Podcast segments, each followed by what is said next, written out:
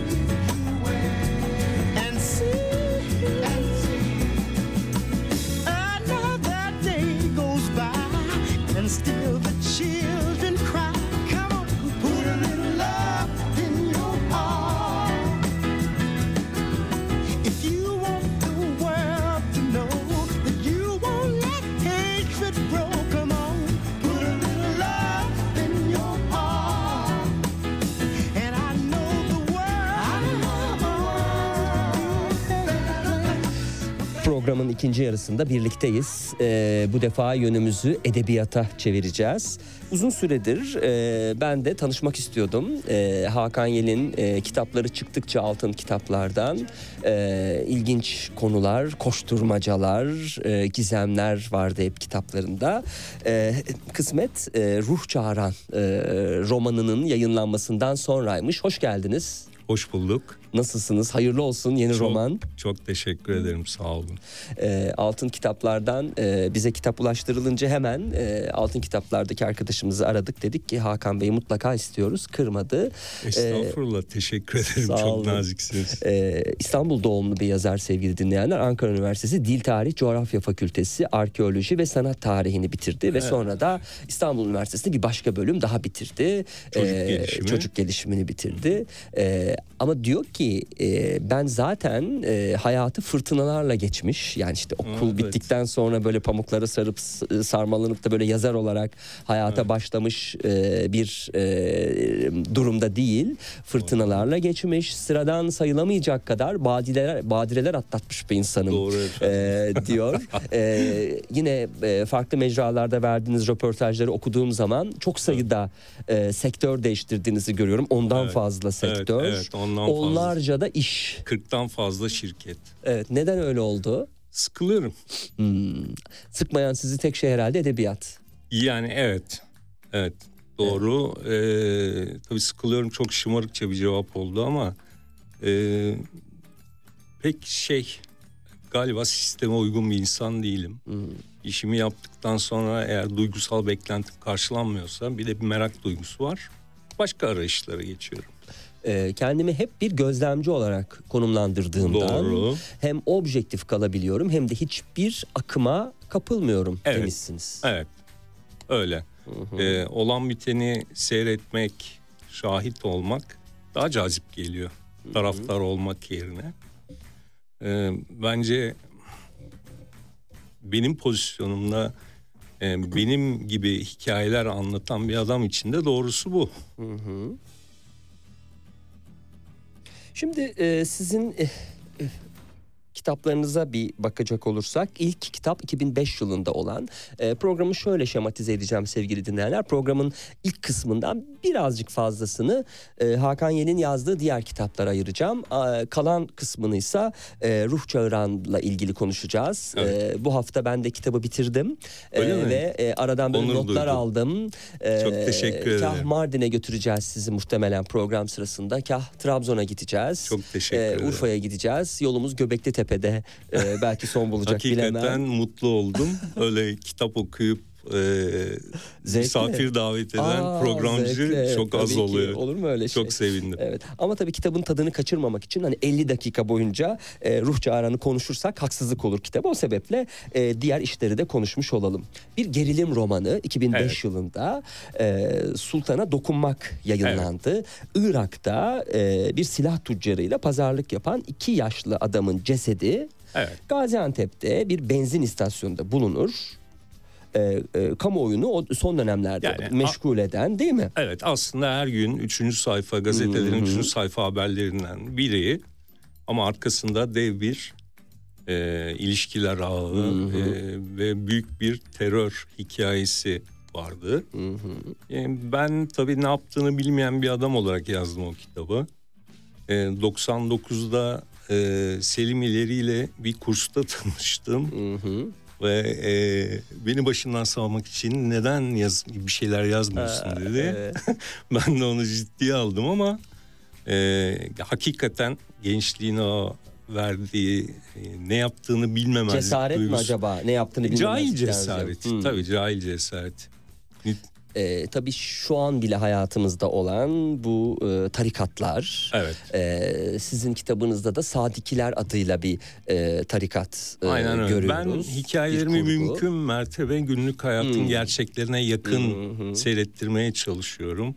Fantastik bir roman da yazsam e, okurun sıkılmadan günlük hayattan izler bulabileceği bir izlek yaratmaya çalışıyorum. Evet.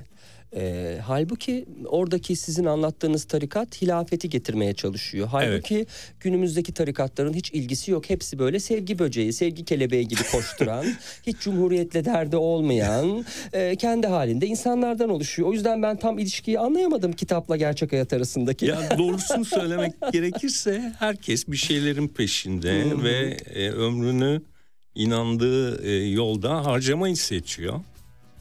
Herkesin yolu farklı. Doğrusunu isterseniz ben e, çok farklı insanları bir araya getirmeyi ve bu bunu başarabildiğim zaman zaten gerçeklere çok yakın seyrediyoruz. Onu amaçlamıştım o kitapta da. Çok yargılamadım e, hoşgörüyle ve gözlemci olarak ortada durarak yazmaya çalıştım. Ama tabii e, bir yazarın, acemi bir yazarın ilk romanıdır.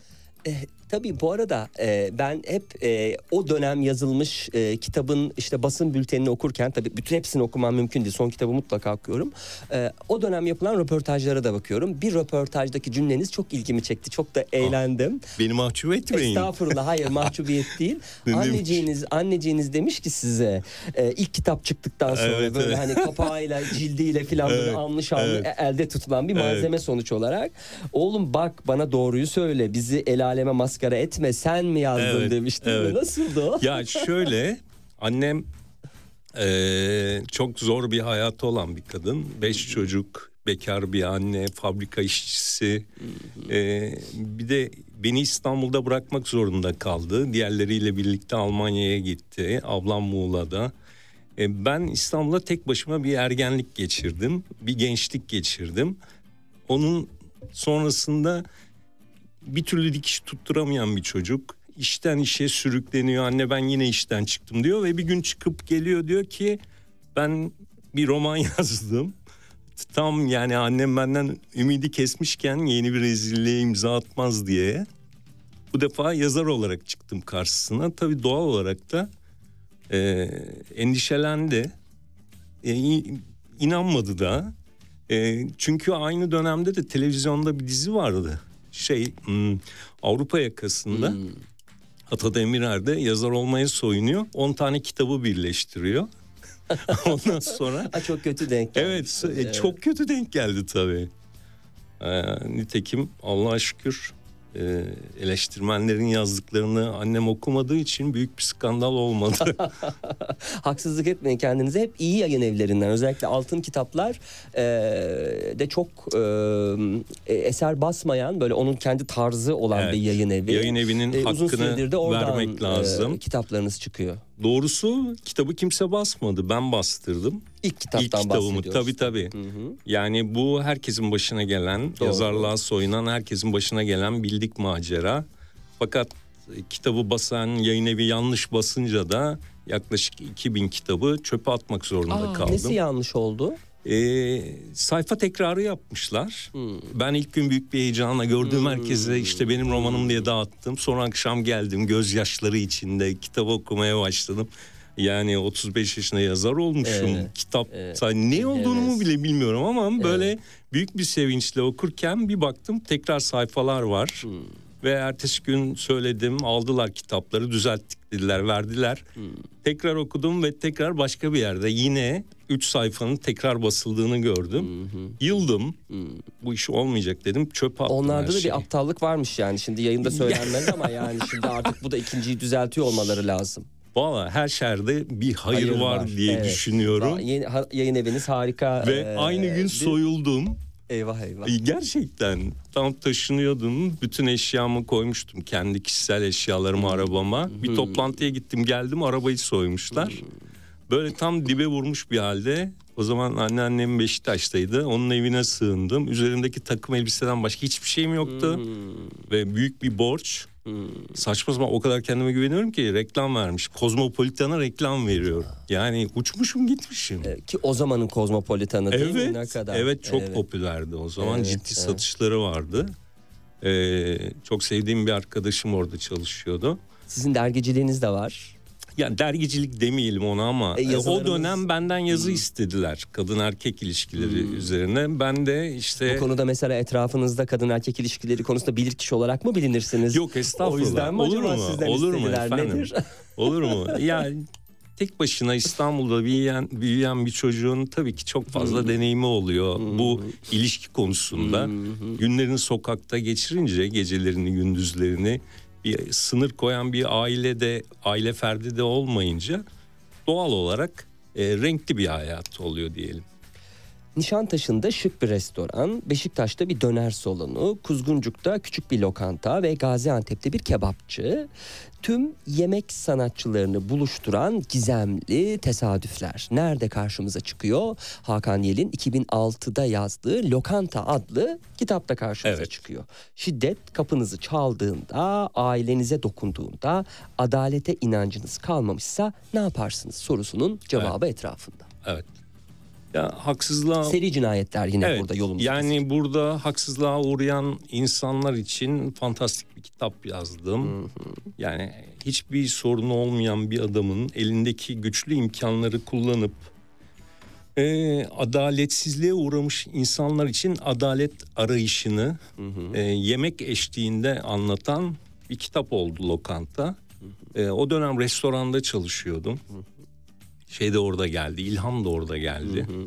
Yani e, bu özellikle e, şiddet e, şiddetten dolayı mahkemelere düşen bir çocuklara zarar veren insanların serbest kalması beni çok rahatsız etmişti. Keşke öyle bir tip olsa da bunları teker teker arayıp bulsa ve cezalarını verse diye düşünmüştü. Oradan lokanta romanı çıktı.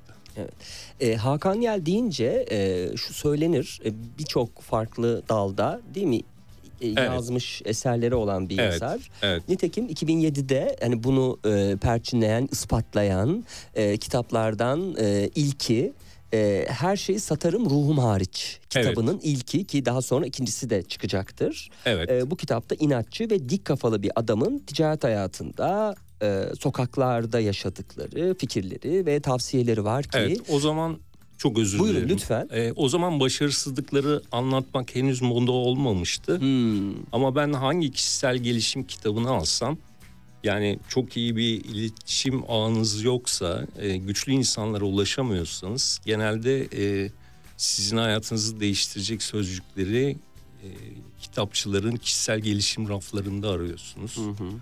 Fakat hangi kitabı okusam ya o kadar böyle başarmış, yapmış, parayı yok Ferrari'sini Hmm, satan heh, bilgiye uçmuş. Tabii tabii Evet, o evet, dönemler. doğru. Ya ben böyle bir gerçek yaşamıyorum. Böyle bir hayat var mı gerçekten? Yani ne annemden babamdan bana bir şey kaldı ne iş hayatında öyle büyük paralar kazandı. Hiçbir şey olamadım ben. Nerede hata yapıyorum diye e, oturup onu yazmak istedim ve her şeyi satarım ruhum hariç e, kitabı çıktı ortaya. E, ondan sonra yayın evi ikincisini de yazmam için teşvik etti. Devamını yazdım. Üçüncüsünü farklı bir isimle çıkardık. Turkish Business Style. Yani Türkiye'de işlerin e, na- nasıl modern Avrupa'yı görünüp aslında ne kadar şarki olduğunu anlatmak istedim orada. Hani Mercedes'ten Mercedes son model 20 milyonluk bir jipten insanların mendillerin dışarı atması gibi tam Türkiye'de görülecek sahneler. Yani o onunla ilgili iş hayatındaki absürtlükleri anlatmaya çalıştım. Serinin dördüncü kitabı kısmet öyle olursa bu sene bir iş nasıl batırılır? Hmm. Ee, herhalde Ağustos'ta teslim edeceğim. Bakalım. Peki hangisine kalem oynatmak sizi daha heyecanlandırıyor? Ya- Tabii zor olduğu için hani ruh çağıran belki biraz korkutuyor olabilir. O tarz kitapları Doğrusunu yazmak. isterseniz bu şey gibi e, televizyon karşısında zapping yapmak gibi kanaldan kanala atlamak gibi. E, bir roman yazarken çok fazla odaklanıyorum ve çok e, uzun bir süreç. Hakikaten benim gibi odaklanma sorunu olan bir insan için çok zor. Orada ilgimi canlı tutacak başka şey yapıyorum. İşte Ruh Çağrı'nı da yazarken aynı zamanda üç roman daha çalıştım. Pardon, eee, bir kişisel gelişim, iki roman daha çalıştım. İşte kompozitör, Aikido Akademisi ve bir iş nasıl batırılır. Yani o beni canlı tutuyor. Doğrusunu isterseniz. Eee, ben ruh çağrının arasına şey girdi, pandemi girdi. Mesela onu hiç hesaplayamamıştım. Ee, yine bir röportajda baktım da geçen çok iddialı konuşmuşum.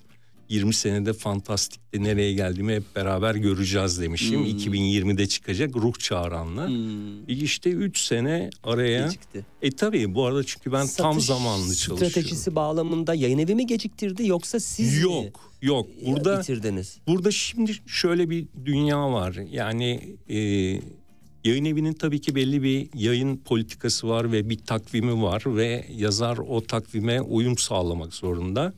E, ben e, tam zamanlı bir işte çalışırken bunları yaptığım için hem o işi yaparken Ruh Çağıran romanını yazıyordum hem de işte İstanbul Üniversitesi'nde çocuk gelişimi 4 yıllık o bölümü bitirmeye çalışıyordum ve hem de pandemi girmişti. Ee, bütün bunların arasında süreç uzadı. Doğrusu bu. Evet. Yani yayın evi bugün biliyorsunuz yayın evleri büyük sorun yaşıyorlar kağıtlarla ilgili, kağıt maliyetleriyle ilgili. Ee, hatta ben yayın evinin işini kolaylaştırmak için e, ben hiç para almayayım, bunun da maliyetin yarısını ben karşılayayım dedim. Yayın evi hiç duymamış olalım dedi. Burada da haklarını teslim edeyim. Sayenizde bunu söyleyeyim vesile olsun. Yani yayın eviyle ilgili değil, pandemiyle ilgili, hayatla ilgili gecikme. Evet. Hakan Yen'in kitaplar arasında geziniyoruz. Ee, kitaplardan bir tanesi de Rüzgar Ekenler'de iki köy var. Yine bir cinayet var. Ee, ve iki köyün değil mi birbirine düşman e, Evet. e, olması. 1914'te geçiyor bir Ermeni köyü ve bir Türk köyü. Bizde Baskına bir uğrayan bir Evet, köy. bizde bir ezber var biliyorsunuz. Ermeniler e, başka bir şeyden bahsediyor. Biz başka bir şeyden bahsediyoruz. Ama bir de yaşanmış gerçekler var. E, tarihçilerin, e, bu konunun uzmanlarının ortaya koyduğu gerçekler var. E, sen mi haklısın, ben mi haklıyımdan çok ben işin insani yönünü göstermek istedim. Yani 1914 dünyasında iki hasım e, hısım köyün yani birbirine düşman e, dostken düşman olan köyün yaşadıklarını e, günün gerçekleri içinde günün gerçeklerinden kastım işte dostluk duygusu aşk. Yani düşman da olsa karşı taraftan birine aşık olduğunuzda işler karışıyor. E, bunu anlatmaya çalıştım. E, Rüzgar Ekenler tamamen bir dönem romanıdır. E, ben, ben bilmiyorum çok severek e, Nasıl dönüşler aldınız peki? Her iki taraftan da diyeyim. şöyle bir dönüş aldım. Ermenistan'dan iki arkadaş geldi. E, yayın evinden geldiklerini, kitabı çok beğendiklerini ve Ermenistan'da basmak istediklerini söylediler. Bana dediler ki e, 1914 olayları hakkında ne düşünüyorsunuz? Ben dedim ki ben tarihçi değilim. E, bu konuda bir şey söylemem anlamsız dedim. Bekledikleri cevabı vermediğim için o iş tabii öbür tarafta çok sempatiyle karşılanmadı. Evet, Hakan Yel Nobel'e giden e, taşlı yolda estağfurullah, adımlarını doğru estağfurullah. atamadığı için. Estağfurullah. E, bilmiyorum yani. E, o evet bana göre bir şey değil. Evet. Ee, siz e, bilim kurguyla beslenen, belki bilim kurguyu çok seven değil mi? izleyen ya da okuyan bir yazarsınız anladığım kadarıyla. Ee, Fantastik seven, e, Saygısızlık dünyasını yapmayayım ama bilim kurguyu hiç sevmem. Kesinlikle hiç sevmem. Ama Sadece adaletsizlik duygusu beni delirtiyor. Hmm. Ve kendi dünyamda e, bir süper kahraman yaratıyorum adaleti sağlamak Hmm. için.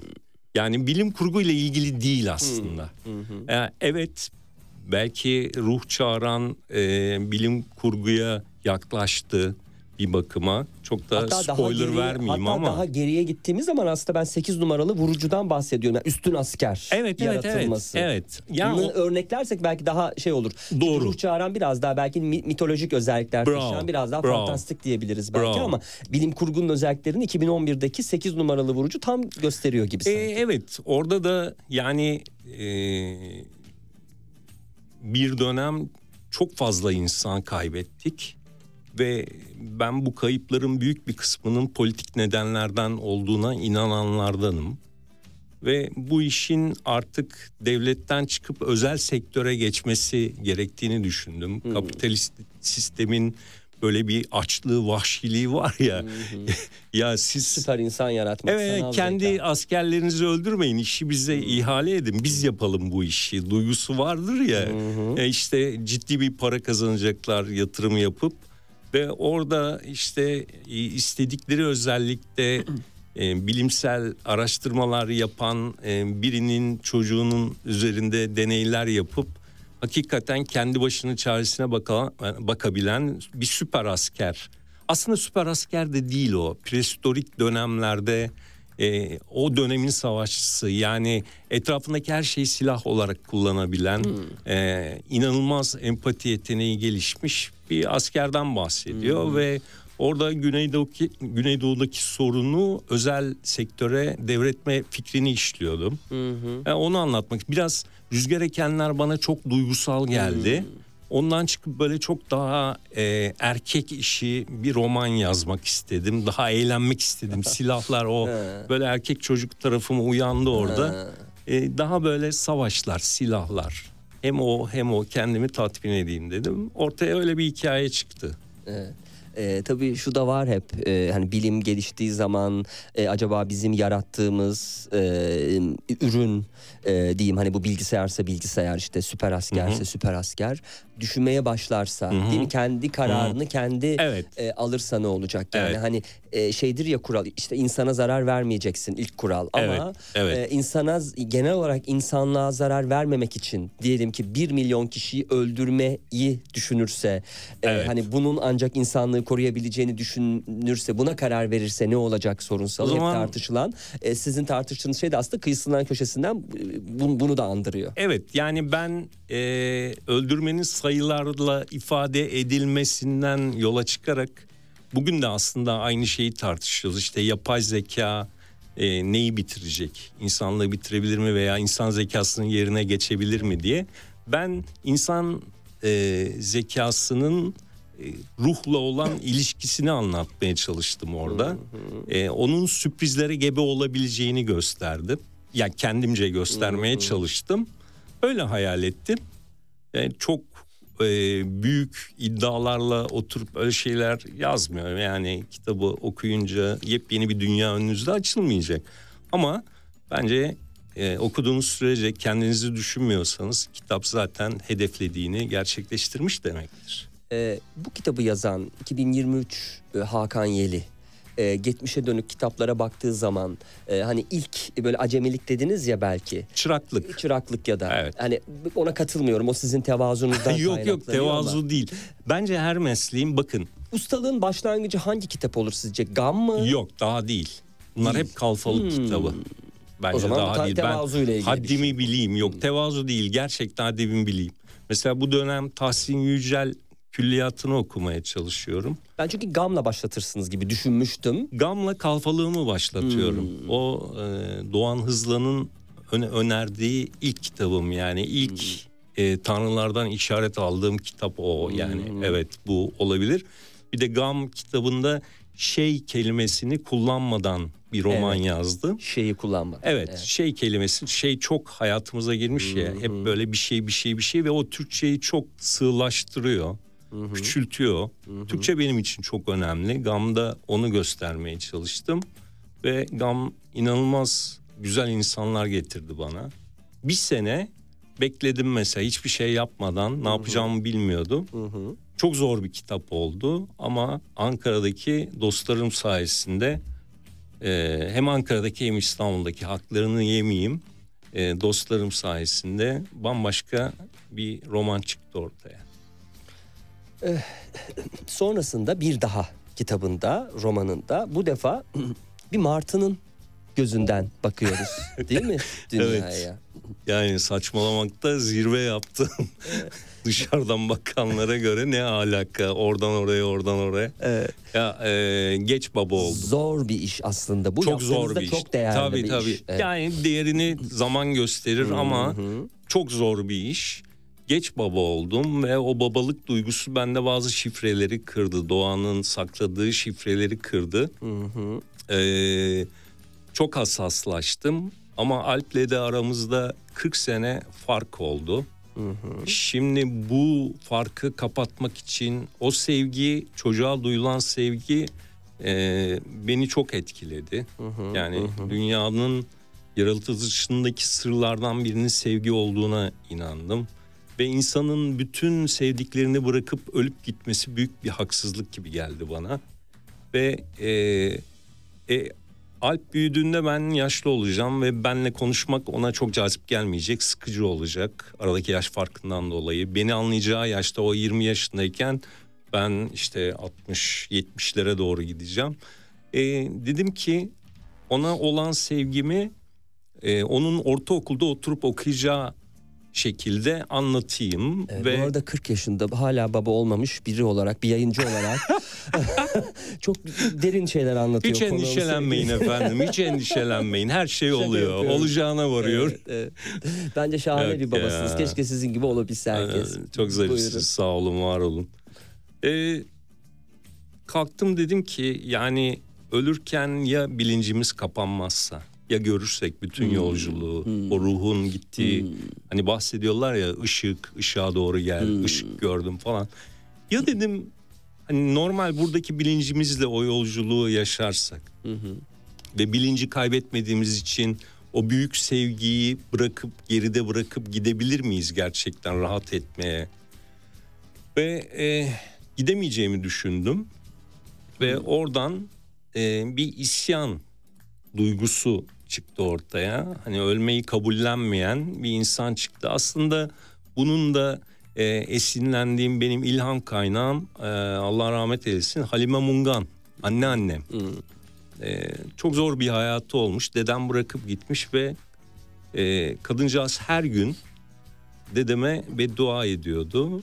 Ben de diyordum ki ya inanıyorsun bak e, öldüğünüz zaman yine karı koca olarak yaşayacakmışsınız öyle diyorlar. Çıldırmıştı o zaman. Cennete bile girmem demişti. ya ben bu öfke inanılmaz değil mi? Cenneti bile reddediyor kocasını görmemek için.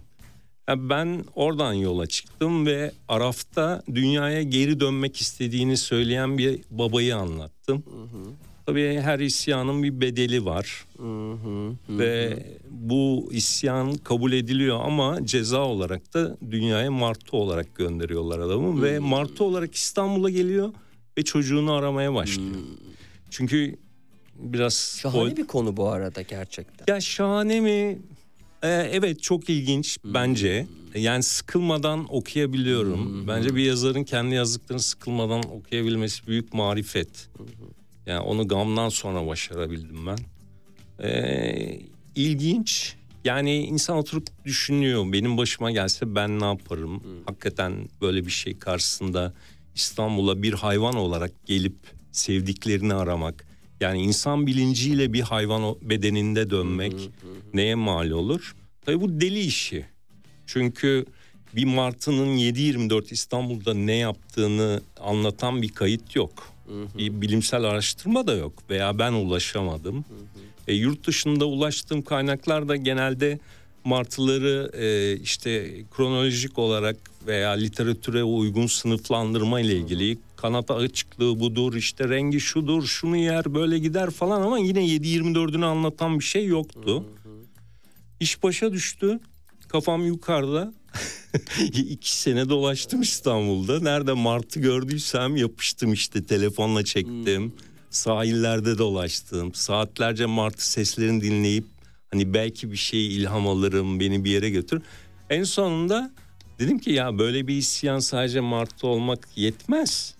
Bu martı hayatı martı olarak hayvanlar aleminde de yaşamını zorlaştıracak bir ceza verirler buna. Yukarıdakiler de boş değil ya e, bunu Arjantin martısı yaptım. Çünkü o martının burnu ve ayakları kırmızı. Evet. İstanbul'da böyle bir martı cinsi yok ve diğer martılar toplumdaki farklı insanların dışlanmalarını anlatmaya çalıştım orada. Yani bir yandan çocuğunu ararken bir yandan da herkes onu farklı olduğu için ön yargıyla dışlıyor ve büyük bir macera çıktı ortaya. Gelelim ruh çağrına. Evet. Ee, kalan süremizde insanlık tarihinin keşfedilmemiş e, sınırlarında dolaşan eski bir ruh aramızda. Eskilerin 100 yılda bir gelir diye kulaktan kulağa fısıldadıkları efsanedeki ziyaretçi 2023 yılında Anadolu topraklarında karşımıza çıkıyor. Mardin'deyiz. Evet. Eskişehir e, vardır. E, böyle Yenişehir'in hemen aşağısında böyle yokuşlu olan yolun dibinde. Evet. E, Eskişehir'e doğru e, çıkanlar arasında hani bir minibüste e, bir yabancı var. E, sayfa 8. E, 30'larının başında olan kitaptan okuyorum artık sevgili dinleyenler. 30'larının başında olan beyaz tenli, kızıl saçlı genç erkek yolcu çarşıda sıkça görülen turistlerden farksızdı. Rengi solmuş, tişörtü, bol keten pantolonu ve eski deri sandaletleriyle 70'lerin beş parasız dolaşan hippilerini andırıyordu. Sıcağı şerbetli yöre halkından oluşan diğer yolcular bile e, teneke kutuyu andıran minibüsteki bunaltıcı havadan rahatsız olmuştu.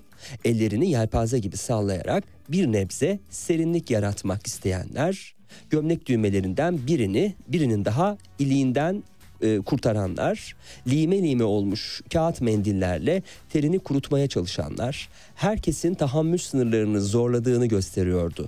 Turist görünümlü kızıl saçlı hariç. O, diğerlerinin aksine hareketsiz bir şekilde önlerinde uzayıp giden rampaya gözlerini dikmiş, sıcaktan bunalma emareleri göstermek şöyle dursun, bir damla dahi terlememişti. 18 yolcudan hiçbiri bu anormalliği fark etmedi diye başlayacak ve hayatımıza bu vesileyle e, girecek bu e, gizemli yabancı. O kadar güzel okudunuz ki valla. Lütfen devam edin. Ben hiç konuş paraya girmeyeyim. Ee, evet. Biz Mardinliyiz. Ee, annem babam Mardinli. Ben de Mardin kültürüyle İstanbul'da büyümüş ee, Mardinlilerden biriyim. Doğal olarak da Mardin'in gizemli havası bana her zaman ilham veriyor ve romanı Mardin'de başlattım bu yüzden. Az sonra demir kapı isyan edercesine bir gıcırtıyla açıldı. Eşikte duran yaşlı kadın karşısında dikilen adamla göz göze gelince bir anda şaşkınlıkla geri adım attı ve dudaklarından bir inleme sesi döküldü. Ardından sanki neyle karşı karşıya olduğunu kavramış gibi baktı. Çocukluğunda hikayelerde dinlediği, yaşlıların yüz yılda bir kalkar dediği ruh çağıran tam da tarif edilen o kocaman kırmızı gözleriyle karşısında duruyordu. Yaşlı kadın korkuyu geride bırakalı uzun seneler olmuştu. Bu yüzden hayranlık ve minnet dolu bir şekilde gözlerini yerden ayırmadan başını hafifçe eğerek misafirini selamladı. Ardından e, kurumuş cildinin kemiklerine yapıştığı eliyle evin içine doğru uzanan dar aralığı gösterdi. Beyaz tenlinin arkasından heyecandan zorlukla yürürken fani dünyada emanet ruhunu teslim etmeden önce muazzam bir mucizeye tanık olduğunun farkındaydı. Yaşlı kalbi uzun zamandır olmadığı kadar hızla atıyordu diyecektir. Kitabın ilerleyen sayfalarında bu defa e, yerel halkla e, bu yabancının e, karşılaştığını görüyoruz. Bu arada kitap tabii ki kurgu e, fakat e, hani hem kutsal kitaplarda e, böyle bir karakter geçiyor mu? E, Mardin'in yerel anlatısında hani ruh çağıran adıyla ya da işte hani 100 yılda bir gelir diye e, böyle bir karakter var mı? Tamamen tamamen siz kurgu. yarattınız. Ee, burada e, benim çocukluğumda dinlediğim e, babaannemden, anneannemden dinlediğim hikayelerin de etkisi var tabii. Ben Hmm. O e, hikayelerde geçer miydi mesela benzeri? Hayır. Yok. Ruh Şaran tamamen kurgu. Ha- hasta olan insanları iyileştirecek mucize düşüncesi beni ruh çağrını yaratmaya itti. Ee, gerçekten dünyanın büyük bir kısmında insanların çoğu özellikle hasta olan insanlar ee, büyük hastalıkların pençesindeki insanlar bir mucize bekliyorlar. Ben de bu mucizeyi getirecek bir adamı hayal ettim. Fakat sonra tabii e, böyle bir mucize yaratan adamın bugünün dünyasında ki güç Neyle odaklarında e, bırakılma, rahat bırakılmayacağını aklıma geldi Evet. ve işi e, başka bir boyuta taşıdım. Evet, tabii sevgili dinleyenler bu güç odakları kim olabilir diye düşündüğümüz zaman eee, şöyle bir düşünelim karşımıza ilk çıkan Vatikan olur muhtemelen. Yani bunlardan biri olur ilk beşte olur. E, evet. Nitekim eee, Hakan Yel'in kitabında da hani bu güç odaklarından ilki hani ilk sıralama olarak ilki Evet. diyelim Vatikan karşımıza Evet. çıkıyor. Değil mi? gücü. Evet Silvia bizi Silvio daha doğrusu bizi orada Silvio karşılıyor. evet İtalyan kibirli İtalyan ajan e, Türkiye'ye gelip istediği gibi at koşturacağına inanıyor. Hı hı. Ziyaretçinin yaptığı mucizeleri haber alan Vatikan bu anomali için vakit kaybetmeden gizli bir operasyona girişir. Amaç hedefi ne olursa olsun yakalayıp Papa'nın huzuruna çıkarmaktır. Acaba Yüce Papa'nın karşısına çıkabilecek mi? Tabii detayları e, vermeyeceğim. Hani kitabın e, şeyini kaçıracak, sihrini kaçıracak ama tabii şöyle bir şey. Kitabın sihri de kaçmaz. E, çünkü yazarın yarattığı dünyaya girmek için kitabı alıyorsunuz. Yoksa e, diyelim ki Papa'nın huzuruna çıktığını söyledim. Yani bu kitabın sihrini kaçıracak bir şey olamaz Yok, ki. yok, evet. E, olamaz ki bu. Çünkü oradaki metinleri nasıl çıkıyor, ne giymişti, Papa'nın heyecanı nasıldı, Evet. karşısındaki ne yapıyordu. Bütün bu detaylar için zaten edebiyat vardır. O yüzden okuruz. Yoksa Papa'nın karşısına çıktı, Papa onu öldürdü diyelim ki böyle bir şey yok da.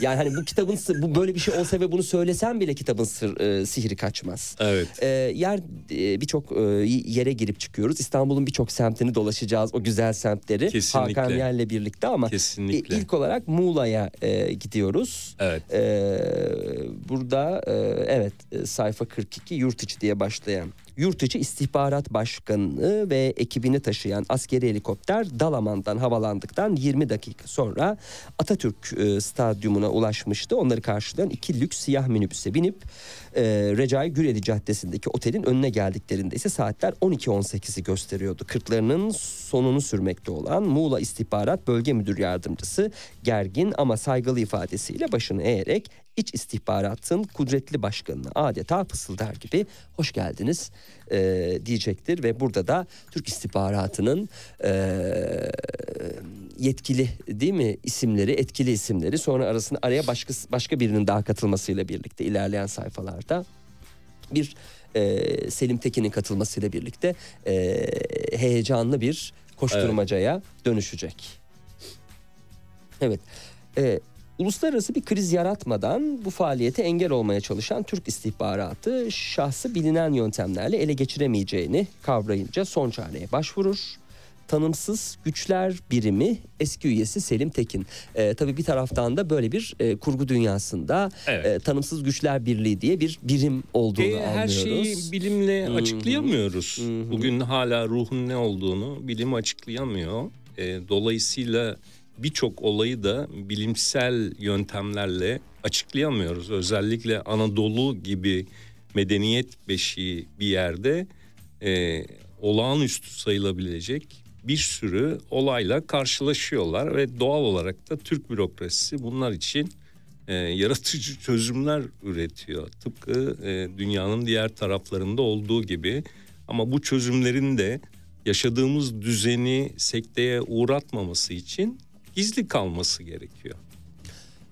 Şimdi Selim karakteri çıkacak karşımıza deyince para için aslında tekrar dönüyor. Ama sonrasında... O da hayatın eee, gerçeği. Tabii hayatın gerçeği ama sonrasında hangi alemden bu kişinin geldiğini aslında çözmeye de çalışıyor.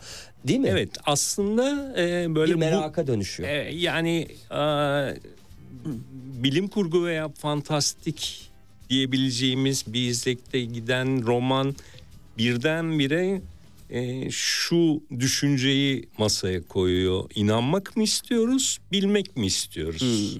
İnandığımız şeyler belki de gerçekten doğru isimlendirmediğimiz şeyler. Yani bizim olağanüstü varlıklar olarak nitelendirdiklerimiz belki de derin uzaydan gelen e, bu olağanüstü evrendeki başka e, ziyaretçiler, başkaları. E, bu tabii yazım sürecinde yani benim yazımım oturup ya şöyle bir hikaye yazayım böyle de yapayım şu bölümde de şu olsun falan böyle bir şey yok. Bugün sizinle tanıştım. Bana ilham verdiniz.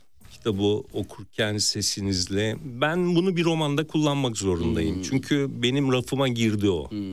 Ee, Muğla'da da tanıştığım e, işte ne hoş bir şey sevgili. Bir yayın yapıyorsunuz. Hakan Yel'in romanlarından bir yerden çıkıveriyorsunuz bir gün okuyunca. Ne şahane bir iş. Ee, evet ben işini doğru yapanların reklamını yapıyorum kitabımda.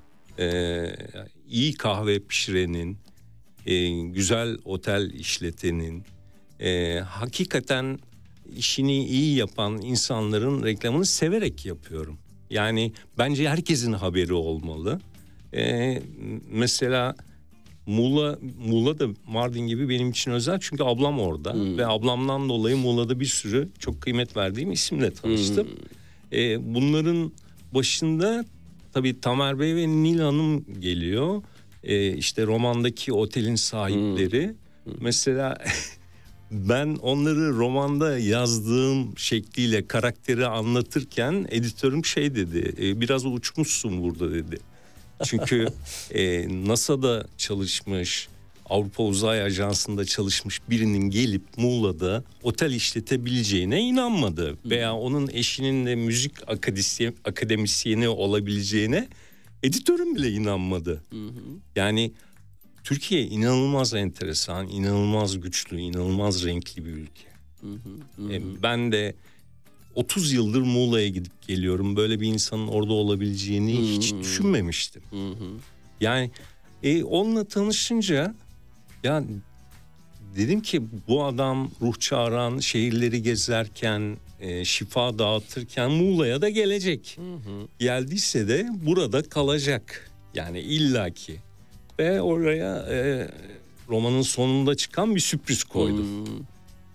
Böyle e, daldan dala atlayan hakikaten ve bütün bu renkliliği birbirine bağlamayı başaran bir roman oldu. Evet. Dozunda tabii gidiyor. Yani böyle bir süper kahramanın yarattığı Onun böyle... takdiri sizin. Evet. Okurum. Ee, adım adım e, gidiyor. Trabzon'dan e, işte dediğimiz gibi Evet. işte e, Urfa'ya, e, Mardin'e, Göbekli Tepe'ye. Evet. Göbekli Tepe'ye de bağlanması e, değil mi? Göbekli Enteresan Tepe- bir gönderme. Ee, Göbekli Tepe'yi ilk duyduğumda ben çok şaşırdım. Prehistorya okumuş biri olarak, tarih öncesi çağları okumuş biri olarak e, afalladım. Çok net söyleyeyim. Yani e, 20 bin yıldan bahsediyorlar ve 20 bin yıl önce böyle bir, bir e, eserin yapılmış olması o dönemin insanları tarafından bir araya gelip beraber çalışıyor olmaları beni şok etti. E, iki kere gittim ve e, uzun uzun not aldım, düşündüm, taşındım ve kendi fikrimi oluşturdum Göbekli Tepe ile ilgili. Tabii ben iyi tarafından bakıyorum. Başka insanlar da Göbekli Tepe ile ilgili e, inançlarını sarsacak bir tehlike yuvası olarak görecektir Göbekli Tepe'yi bu eseri diye düşündüm. Ve e, roman oradan yürümeye başladı. Evet. Ee, tabii ulvi bir yaratık gelince değil mi o oraya Ulvi mi? gelin- E, soru Bilmiyoruz. yani Evet. benim dünyamdan Evet, bakınca evet, belki öyle bilmiyoruz. olabilir başka birisi Bir, kara- bravo, bravo. Aynen e, öyle, aynen öyle. diyebilir. Bir bilim adamına göre sıradan bir evet, ziyaretçi, e- evet. beklenen bir ziyaretçi. Evet, evet. Ama, zinciri olabilir Ee, diye inanç sahibi Bütün birine anomali. göre başka bir şey. Aha. Ama tabii Göbekli Tepe'ye de e, yolların kesişmesi de enteresan olmuş. Çünkü gerçekten de sarsıcı bir keşif. Çünkü bütün anlatılanları sorgulatan bir sorgulatmak zorunda olan bir e, keşif. Vallahi oturup hakikaten oraya gittiğiniz zaman seyredip 20 bin seneyi gözünüzün önüne getirip yani insanlık tarihinin nereden nereye geldiğini görebiliyorsunuz. Oturup düşünebiliyorsunuz. Yani üzerine düşünmeniz lazım. Ama o düşünmenin sonunda yolunuzu mu kaybedersiniz? Yolunuz mu değişir? Evet. İnanç dünyanız mı değişir? Yoksa bilime dair Bana yalan söylediler düşündükleri- şarkısımı hiç kulaklarınızda Tabii o sizin çınlar. hayatınız. Bileme, bilemezsiniz Ama bence herkes, Türkiye'deki herkes özellikle çocuklar gidip Göbekli Tepe'yi görmeli. Evet. Ee, muazzam bir şey. Şu an elinizde üç farklı iş olduğunu söylediniz. Yedi tane iş Yedi var tane elimde. iş var. Hmm. Ee, Peki bu kadar dağılmak yormuyor mu zihin Yok yok olarak? dağılmak değil yani bir mutfak düşünün. Hmm. Aynı anda Aynen. yedi değişik farklı yemek çıkarabilirsiniz. Sonuçta malzeme insan. Hı. Öyle değil mi? Malzeme kelime yani yöntemler kelimeleri bir araya getirmek. İşte ruh çağranda 85 bin kelimeyi bir araya getirdik ve bir hikaye çıktı ortaya. Ben öyle bakıyorum olaylara. Ee, anlatmak istediğim hikayeler var. Rabia Naz'ın romanını yazmak istiyorum. Evet. Ee, o süreçte ben çok Biyografik bir roman mı yoksa o Yok bir gerilim. Hmm. Bence Türkiye'deki en iyi gerilim hikayesi Rabia Naz'ın başına gelenler. Ee, birinin oturup bunun yazması gerekiyor. Ee, eğer bilmiyorum babasıyla görüştük. Kısa bir görüşmemiz oldu. Pandemi dönemiydi. Ben gidip yüz yüze görüşemedim ama eğer gerekli izni alabilirsem hani o adaletsizliğin anlatılması gerektiğini düşünüyorum. Projelerden biri o. Evet. Ee, ve eğer hakikaten yapabilirsem kendi gözümden Rabia Naz olayını anlatabilirsem bir gerilim romanı Sonuç olarak acaba nasıl düğümlenecek? Yani okuyucu sonunda intihar mı yoksa cinayet mi? Ee, İkileminde net bir şey görecek mi yoksa o havada mı kalacak? Merakla Bence bekliyorum. adaletsizliğe uğramış bir kızın hatırası için, bir çocuğumuzun Hmm. hatırası için doğru bir iş olacak ve e, öyle bir fantazim var. Hakikaten Hmm. başarılı olursa o roman ve satılırsa Rabia'nın okulunda veya orada e, onu unutturmayacak bir e, belki bir öğrenci kütüphanesi, belki Hmm. başka bir şey Rabia Naz'ın adını hı. e, en azından birkaç kuşak gündemde tutabilecek bir şey yapmak istiyorum. Projelerden biri bu. Biri e, annemin Mardin'den Almanya'ya uzanan hayatının Hmm. öyküsü. Hmm. E, işte Hilton'un açılışından geçen, İstanbul'daki Hilton'un açılışından geçen e, yolu e, Almanya'ya gidenlerle kesişen anormal bir öyküsü var. Anneannemle başlayan o hayat öyküsü var. E, bunun gibi kompozitör diye bir romanım var. Hmm. Onu mutlaka yapmam lazım. Ne 10 anlatacaksınız yıldır orada? bekliyorum onu. Aa, nedir konu? Kompozitör biliyorsunuz 1942'de 41'de geliyor. 42'de Karadeniz'e sürükleniyor. Ee, 763 ya da 767 Yahudi Romanya'dan bir gemi tutuyorlar. Çoluk çocuk kadın ve İstanbul'a geliyorlar ama biz de İkinci Dünya Savaşı'na girmemeye çalışıyoruz. Gücümüz çok sınırlı. İşte atımız gitmiş. E, İnönü dengeleri sağlamaya çalışıyor. E, ve İngilizler Filistin'e bırakmıyorlar gemiyi. Almanlar İstanbul'a çıkarmaları için baskı yapıyor, çıkmamaları için ve Karadeniz'e sürükleniyor ve orada batırılıyor. Gemiden bir kişi kurtuluyor. Yani tarihi kayıtlarda bu. Benim romanım kurtulan ikinci kişiyi 10 yaşında bir çocuğu anlatıyor. Ve o çocuğu e, bir e, o çocuğun yolu 6-7 Eylül olaylarına kadar uzanan bir Ee, İstanbul macerasında e, kendi özel yetenekleri ve fantastik gücüyle e, insanın içindeki şiddeti anlatmaya çalışıyor.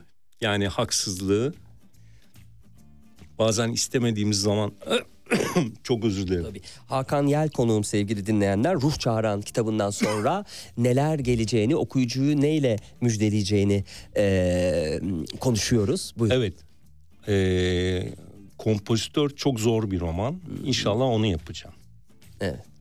Peki e, teşekkür ederiz sağ olun. Keyifli bir yayın oldu. Çok teşekkür ederim. Hakan Yel'in ruh çağrı'nı konuştuk.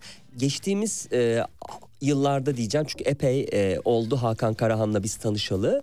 E, Cennette bir hafta e, kitabı yazdı son kitabı. E, bunu bir, size hediye etmek istiyoruz. Çok teşekkür ederim. E, bir adaşınız olarak aynı Çok zamanda e, bir yazar olarak. Çok makbule geçti. Evet, iyi okumalar. Ee, sevgili dinleyenler programımızı bitiriyoruz. Ee, sonraki haftalarda yine canlı yayında pazar günü görüşmek üzere. Hoşçakalın.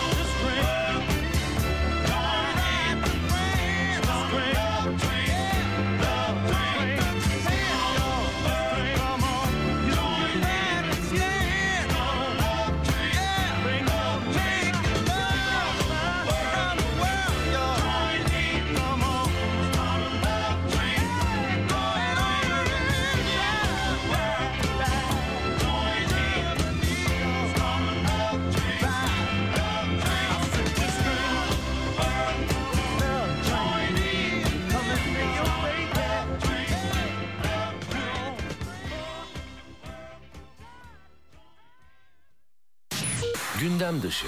Mutluluk danışmanısınız bir de aynı zamanda. Çok güzel işler yapıyorsunuz Türkiye'de. Ne kadar güzel mutluluk danışmanlığı için size geliniyor. Mesela kimler geliyor daha ziyade size? Mutsuz çiftler mi geliyor yoksa e, yalnız kişiler mi geliyor? Belki 14 Şubat'a doğru e, ne olacak benim bu mutsuzluğumun hali falan diyenler mi geliyor? Kimdir e, genelde gelen hedef kitle? Ben kurumlara mutluluk danışmanlığı yapıyorum. E, Kurumlarda kurumlar da önce az ücret verip insanlara mutsuz edip sonra da size mi danışıyorlar nasıl mutlu edeceğiz bunları diye. Gündem dışı. Radyo Sputnik WhatsApp hattı sizden haber, bilgi ve yorum bekliyor. Sesinizi kaydedin. WhatsApp'tan 0505 171 6656'ya gönderin yayınlansın.